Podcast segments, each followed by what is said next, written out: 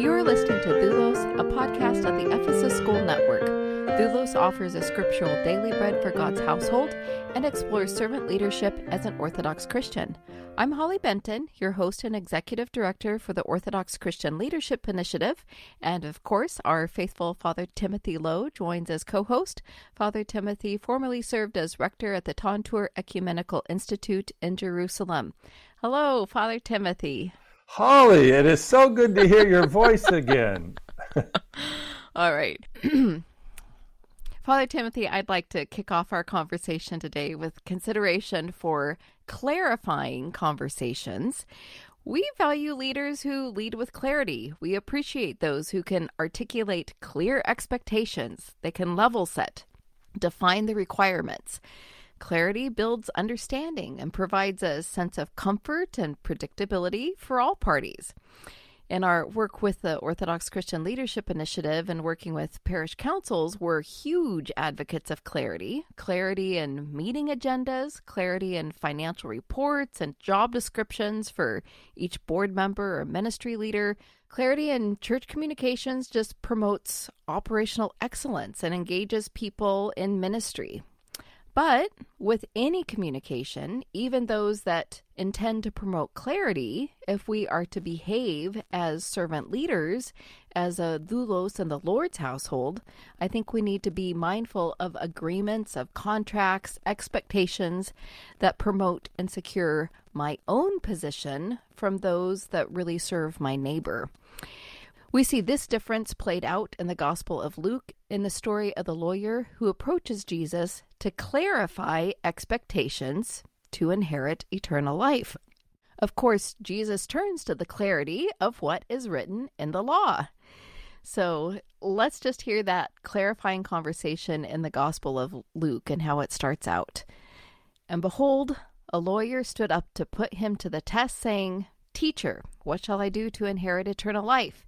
He said to him, "What is written in the law? How do you read?" And he answered, "You shall love the Lord your God with all your heart, and with all your soul, and with all your strength, and with all your mind, and your neighbor as yourself." And he said to him, "You have answered right. Do this, and you will live." So, Father Timothy, it seems straightforward enough, doesn't it? But it seems there's also some signals in Luke's gospel that suggest that the lawyer is trying to get the upper hand here.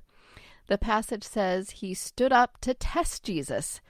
The Greek word ekpirazo is sometimes translated to tempt, to test thoroughly.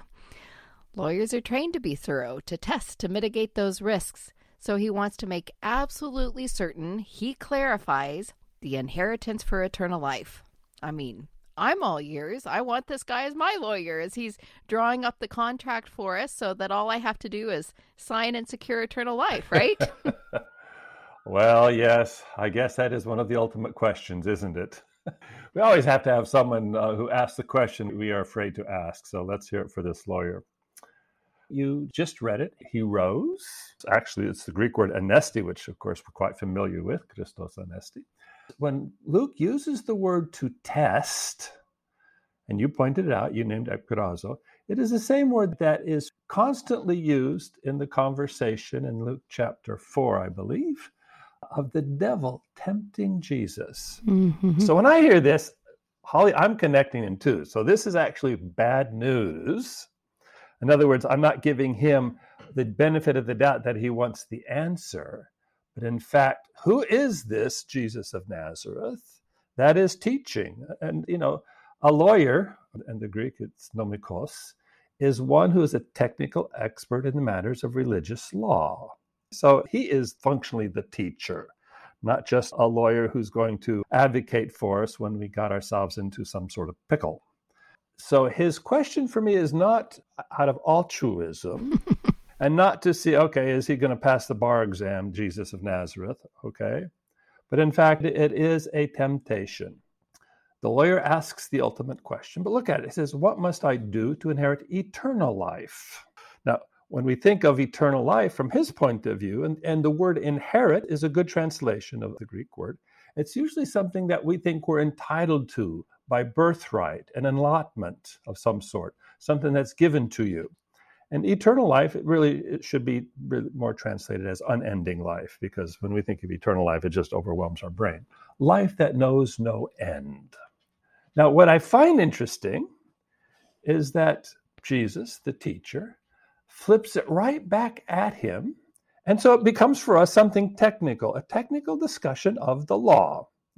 Technical question, Jesus throws it back at him to then test him.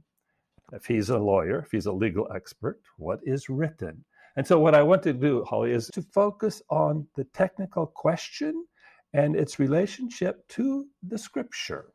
Not to my idea, your idea, so on and so forth. No, no, it is technical. And therefore, it is a matter of how then do you read? I'm, I'm exhausted sometimes by uh, when any time we discuss scripture that people give their opinions without looking closely at the text or even understanding the text, and they just take something out of context, read something in it that's not there.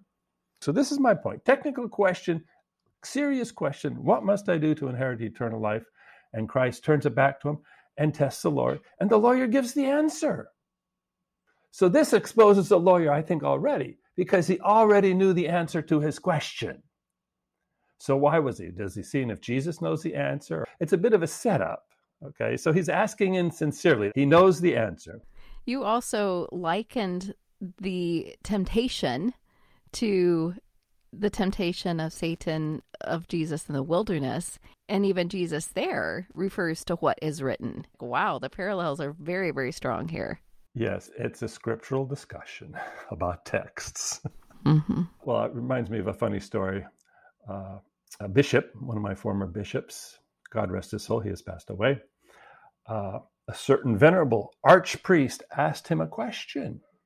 Before this person became a bishop, he was just a priest like everybody else, and this venerable archpriest chancellor was above him, was his elder, and still age-wise. But now it sort of got a strange relationship when it flipped, when all of a sudden now the, the younger one is the bishop, and, and he shot back immediately to the elder priest. Do not ask me a question ever again that you know the answer to. Wow. In other words, as if somehow he was wanting a way to get around a technical issue, and maybe the bishop would give him a loophole. When it comes to matter of law, we do this all the time. The best lawyers are the best at managing how to get around difficult situations. Once we have the knowledge or the answer to a question, we now bear the responsibility of the knowledge. Okay, so we can't say, I didn't know, or it was unclear to me. The hearers, us, know we have to love God and love the neighbor. We have to show mercy, and this is the only way to live. Anything else just doesn't work. The burden is on us because we can no longer feign ignorance. But my point here is he knew the answer.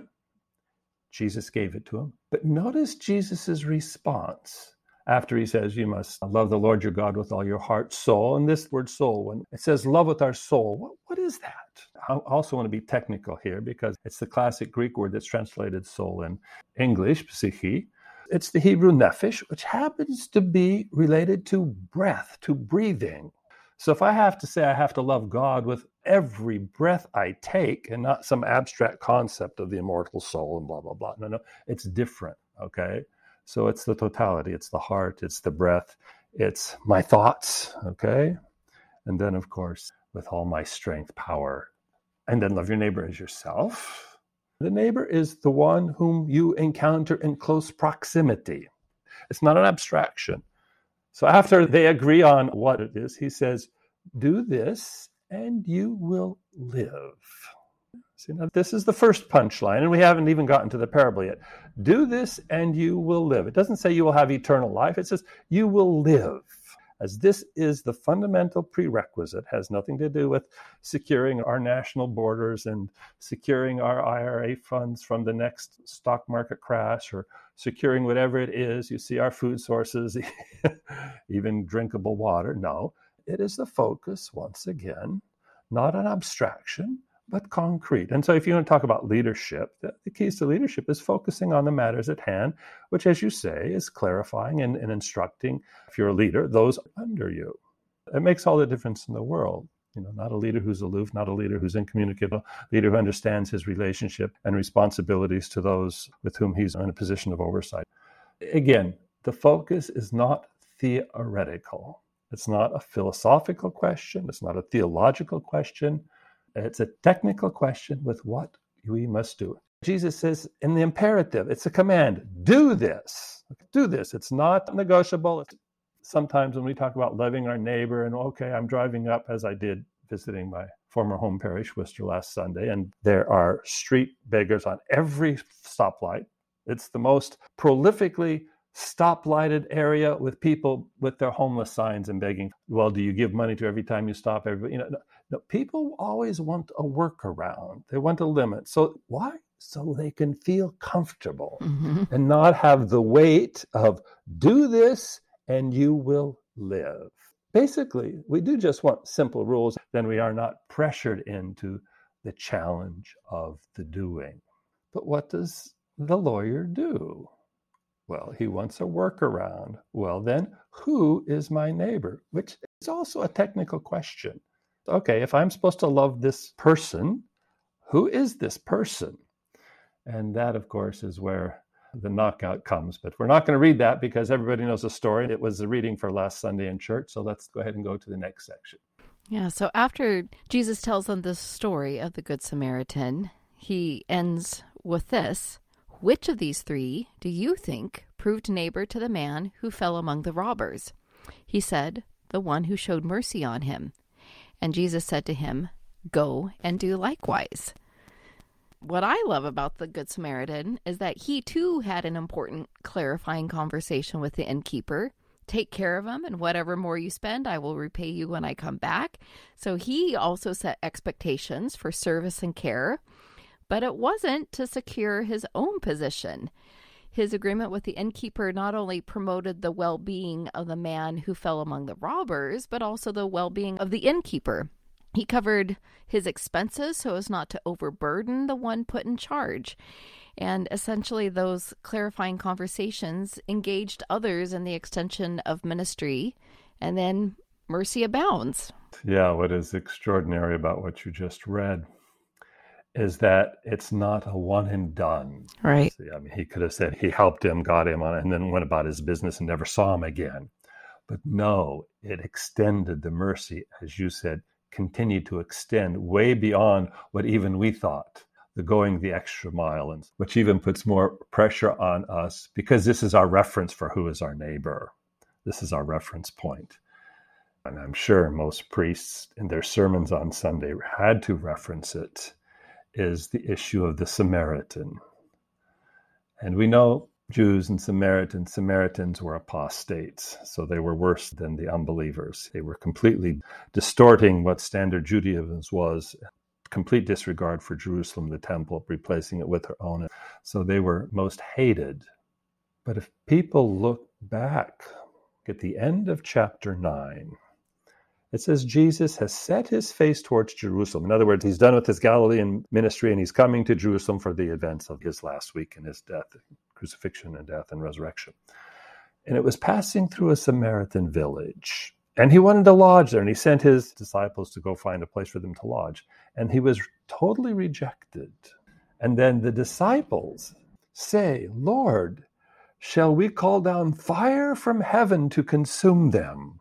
This is a reference to Second Kings, first chapter, and fire from heaven coming down and consuming the enemies of Elijah, sent by Ahab.